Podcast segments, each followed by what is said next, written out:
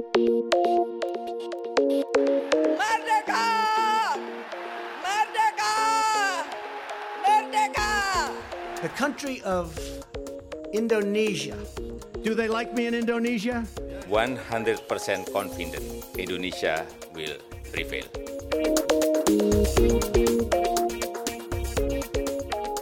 Hello and welcome to the Talking Indonesia podcast. I'm your host Dave McRae from the University of Melbourne's Asia Institute, and today's topic is digital attacks on activists and the media in Indonesia. In recent years, we've seen repeated reports of the hacking of activists' social media accounts, the defacing of media websites, as well as political influencers and automated bot accounts attacking critics and promoting a pro government line. Not to mention the throttling and shutdown of the internet in Jakarta and Papua. These attacks raise a host of questions. Who is responsible? What effect do they have on Indonesian democracy? And what reforms are needed to better protect Indonesian internet users, to name just a few? To discuss these issues, I'm joined today by Damar Juniarto, Executive Director of the Southeast Asia Freedom of Expression Network, or SafeNet. Damar, thanks so much for joining us on Talking Indonesia today. Hello, Dave, and thank you for having me. Yeah, it's a real pleasure to have you on the podcast. Now, could I start by asking you, what have been the main threats to activists using online platforms in Indonesia? So, the main challenges, first of all, is coming from the government control on the internet. That's one. That means that whenever they want, they can intercept and also they can do uh, digital attacks to the people who use the internet as a way to coordinate and also to campaign against the government policy. The second one coming from the infrastructure itself, uh, since the internet right now is not widely spread in Indonesia. Uh, most of the internet is only provided in Java Island, and outside Java Island, the infrastructure is not really good. So the third one, the challenges coming from the technology company as well, because since right now the technology company also involved in censoring and also closing down accounts that uh, they thought it is not meet with their community guidelines. Now, I mean, perhaps starting from the first of those factors, government control of the, the internet, I mean, how sophisticated is the capacity of the Indonesian government to surveil the internet and to intercept communications? We can read from the report from the Citizen Lab in 2013 whenever they, they found out some sophisticated surveillance technology found in Indonesia Internet Data Center, saying that there is a FinFisher technology that is a spyware to monitor some people in different telco users. When we read about the report in 2013, and then we tried to check who owned the the technology, it, it appears it owned by the state intelligence and also from the TNI. The TNI is the Indonesian military. So through these facts and then also through this finding, we look into how the government can control the information. And then we found out not only FinFisher uh, that we found in the Indonesian communication, but also another spyware technology like hacking team. And also right now we found out the use of uh, and also all Pegasus product in inside the Indonesia environment. So to address this, I, I think the government need to be careful using this kind of technology since this this kind of technology will have a bad impact if being used to monitor and also to intercept the communication with uh, on the human rights activists or also for journalists. If they do that, it means that they are not using it for the purpose of national security, for instance, against the uh, extremism or, or against the terrorists, but instead of they're using it to target the, I mean, the good guy. Do you have proof or indications that the government is presently using these surveillance technologies to intercept the communications of activists, human rights activists in Indonesia? In 2013, we used the Citizen Lab report to confirm the finding that the, this uh, technology is being used by the government. But recently, from 2019, we open a hotline uh, whenever people have a, a, digital attacks they can contact us and we observe uh, and also we try to look what is the cause of the, the problem and then also what kind of attacks that they had uh, but to address the question is is there any digital attacks uh, targeting the uh, targeting the community at risk like the journalists uh, human rights defenders or environment activists to address that uh, we can positively share this is a real uh, threat happening in Indonesia right now, especially in the recent years. But to address, is it uh, the government agency or what is specific uh, agency that use the digital text? We cannot do that right now, we because we are still investigate.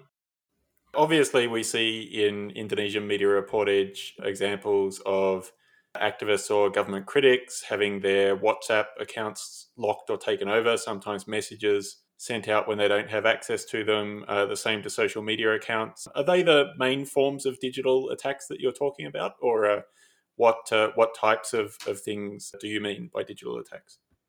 Actually, we are now uh, trying to classify the digital attacks. Then most of the common type of digital attacks is the taking over the social media account. That's the, the first one. And the second one is taking over the instant messaging.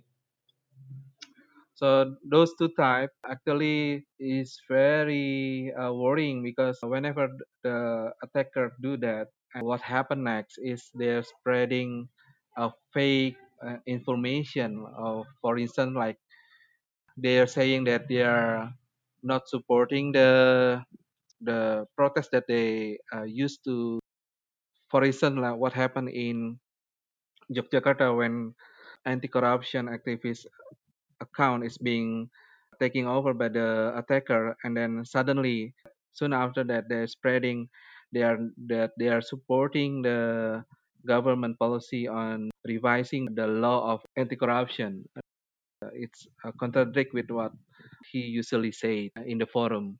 And then the second one, what we found out is whenever the attacker uh, can taking over the social media account or the instant messaging account, they are spreading a provocative message saying that they are ready to kill someone or they are ready to do a violence and then even they can they're ready to kill themselves by a suicidal bomb.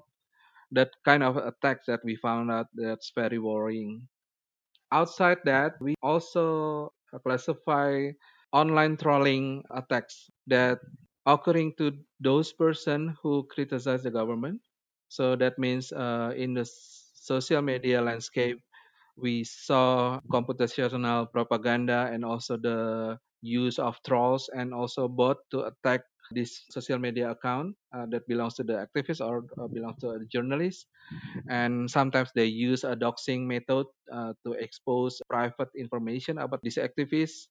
So they are using the these doxing methods to make this person uncomfortable and also feeling a threat because uh, like someone is spying on where they lives uh, what his activities and lately what his uh, latest communication with the other persons and I mean, do we see particular, uh, you know, activists or critics speaking about particular issues? Um, for instance, you mentioned anti-corruption before, most commonly becoming the target, or is this spread across a wide range of areas of activism and, and journalism? So far, Dave, we found out three cluster of activists that being attacked. One is the activists who criticize the government policies. The second one, the anti-corruption groups. And then the third one, activists and also human rights defenders who speak out about Papua issues. Sure, sure.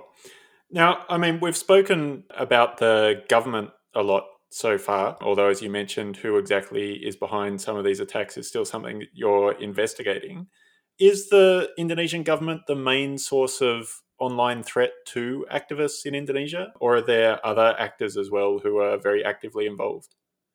Right now, we do hear some reports from the environment activists that saying that their communication is being intercepted by the company or coming from the corporation who own the palm oil or also who own a coal mine but we never have that case in spec yet.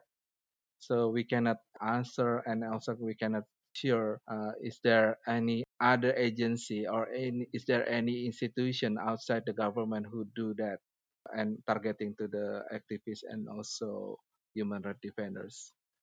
But we still open that maybe there is institution or there is other parties that involving on this type of interception since right now the technology to intercept is very cheap and commercially being sold so it's only need a people who have money so they can buy the spyware or they can buy the technology from the cybersecurity consultant or cybersecurity company. So we still open to that option although right now based on the findings that we found so far the use of three types spyware that uh, being found in Indonesia. The first one is the Finfisher, second is the hacking team, and the third one is NSO Pegasus. Means that only a government who can buy those technology from the vendor. So based on the findings, what we we can do right now uh, is pointing out uh, there's the, the government who, who behind this using of uh, sophisticated technology.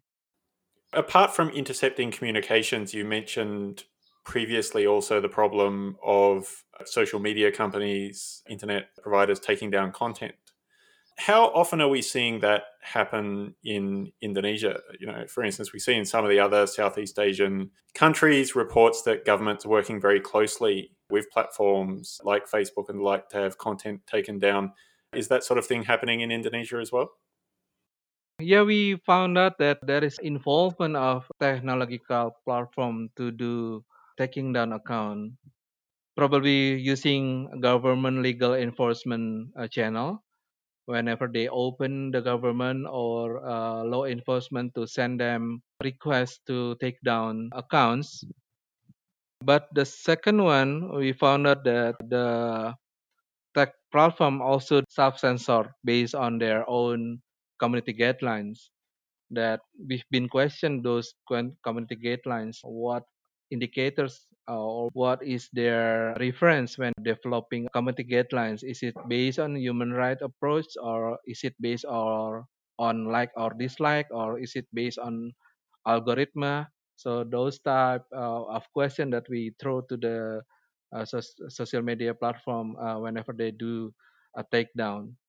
So right now in Indonesia, we found out some cases not only in uh, Facebook but also in other platforms as well. In YouTube uh, recently, where two type of live streaming.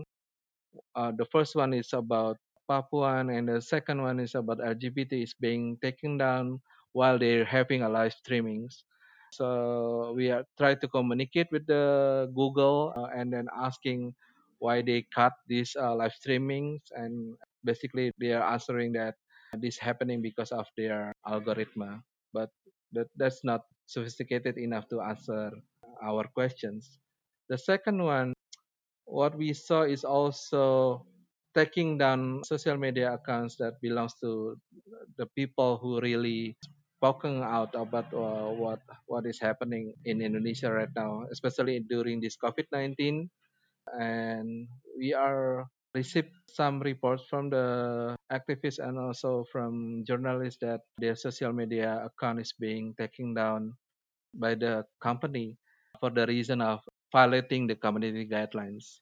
So we have to check this whether this is coming from the uh, technology company or is it coming from the request from the government to see that actually the platforms are giving a transparency report on their website but when we try to look on the specific issue and then we found out that the number of requests from the government is actually uh, rising from year to year.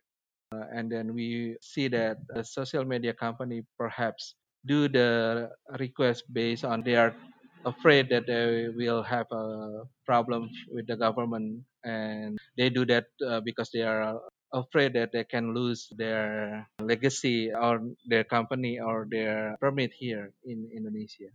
So you've mentioned the the internet shutdowns in Jakarta, sort of when there were violent protests uh, after election results were announced in 2019 in the context of Prabowo disputing Jokowi's clear win in that election, and then also the shutdown of the internet in Papua during protests there later in the year after after racism incidents in Java in particular. What powers is the government relying on to shut down or, or slow down the internet in those situations? And you know, can that sort of shutting down of the internet ever be justified?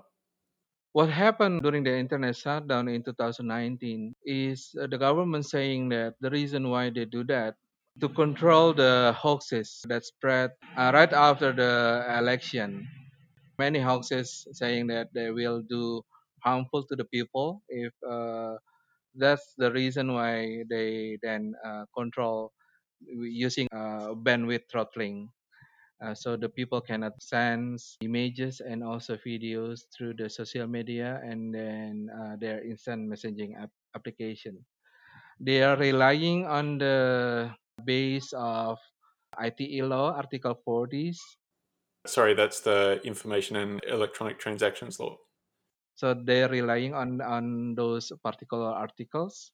Uh, the same uh, reason uh, they used during the Papua internet shutdown in August till September that saying that so many hoaxes they, that they cannot control that and so ha- they have to do extraordinary measurements uh, which is uh, the internet shutdowns. So they are using the same uh, articles the same uh, law. But uh, we challenge this action to through the uh, administrative court and then the administrative court saying that actually baseless if they're using those uh, articles because they the government can use that only for uh, content that really illegal. Means that they cannot cut the internet access but they can cut only the information that contain illegal uh, illegal content. So the government misinterpret the, the law and then they misuse those law to do the action now, another issue that's become controversial in Indonesia regarding the internet and activism is the operation of so called buzzers, who I guess are seeking to shape debate and, and sort of cause the spread of huge volumes of content on, on particular political issues. And we've seen, you know, of course, accusations that some of these buzzers are controlled by or affiliated to the government. Is there evidence that buzzers are affiliated to the government, and, and how great an effect are they having on public debate within Indonesia? So actually, when we inspect on the buzzers or political influencers, it relates with the election uh, in the beginning. Whenever the political party using the political influencer, both candidates using those so-called buzzers. And right after the election, and then the government, uh, Jokowi re-elected, uh, or Jokowi elected in 2014 and re-elected in 2019, they still continuing using this political influencer. But right now, not to support on one of the candidate, but to, to support the government policy. That means that there is an intention that they're using these buzzers this uh, political influencer to support any policy that coming from the government means that they're using those capability of communication to make sure that uh, the people of Indonesia who use the social media to support whatever the government policy. To this extent, I think I will give an example whenever the government use the political influencer to support the campaigns on palm oil uh, industry. So they run a campaign named Sawit Baik, means palm oil is good, and they inviting and also using political influencer to do this campaign uh, massively through the social media, and the agency who request for the involvement of these political influencer is the KSP, the Presidential Staff Office. and then the Ministry of Communication who do the gathering and also directing the influencer what to say and uh, support the information on what should they spread on the social media. The approve we can find on their own websites. So that's one of the indicators uh, that the government really use the uh, political influencer to support their policy. Other than that, there is many policy, not only the supporting the oil palm industry, but also we can find out in some other cases, uh, including the sensitive issues like the Papuan and also sensitive issues about anti-corruption, that they're using these political influencer to support what is their policy, what is the government policy. Sure, sure. And you mentioned earlier also the use of bots uh, to influence political debate within Indonesia. I mean, we've seen reportage of that being done internationally. Uh, that's also happening within the country. The use of computational propaganda being found in some of the issues, for instance, uh, Papuan issues, where they use bot account and also fake account to support uh, the idea that there is nothing happen in Papua. Uh, it's only a group of people who wants to spreading the issue of that Papua need to be. Uh, they have to split from the Indonesia and uh, they want to uh, get their independence. So we can see from the Bellingcat reports that being spread like, like last last year and then also strengthen with the Facebook report that they found out some of the accounts that doing coordinated inauthentic behavior means that that being used and controlled by an organization who wants to spread a fake campaign uh, using a fake uh, uh, messages. So we also find out the same uh, pattern in anti-corruption uh, issues whenever the use of computational propaganda using a bot and also a troll account to do uh, to counter the real activists who against the anti-corruption revision law. And we found out that this computational propaganda is actually related the and also in the same uh, synergy with the use of political influencer to spreading the issues that there is a Taliban inside the KPK and also if you are supporting the anti revision of the law means that you're supporting the khilafah those type of disinformation actually coming with the same package uh, with the computational propaganda. So yeah seeing uh, computational propaganda sort of equating opposition to the government's uh, agenda in weakening the anti-corruption commission with support for an islamic caliphate or for islamist influence within those institutions Yes, exactly. And I mean, what sort of statements have we seen from the Indonesian government itself around this range of, of online activity, you know, from digital attacks to the taking down of content to the to the use of political influencers and you know the the the operation of these sort of bots as well. So far, we found out uh, three reactions coming from the Indonesian government. The first one coming from the Indonesian presidential staff saying that the use of buzzers is a part of democracy. Uh, even they saying that buzzer is front line of democracy. That's the first one that uh, really bothering because we right now know that uh, using a political influencer to support a government policy doesn't mean it's a part of democracy because it means that you are trying to proposing only one narration and the narration coming from the government is the right one there is no chance of people can uh, criticize and also can uh, challenge the policy. The second one, reaction coming from the Ministry of uh, Information uh, and Communication, saying that they are using the internet shutdown and is a part of uh, to avoid further problems for for Indonesia. That means that they are not looking for a better solution or better regulation to solving a, a, problem, uh, but they are looking on instant uh, solution regarding the human right uh, regarding the human right and also regarding the right of people to access the information and also the expression through the in- internet. The third one is coming from the reaction coming from the legislative, the House of Representatives, that seeing these uh, problems not a, a part of problems of Indonesia. This reaction actually is con- counterproductive because we are uh, what we saw right now is actually this will be our greatest challenge to the democracy since uh, there is no healthy conversation in in social media and internet means that we cannot exercise our rights uh, we cannot giving uh, constructive critics to the governments so the journalists and also activists and also human rights defenders means having difficulties to spreading out their ideas spreading out their protests and it will uh, make a, a great effect on the democracy in Indonesia.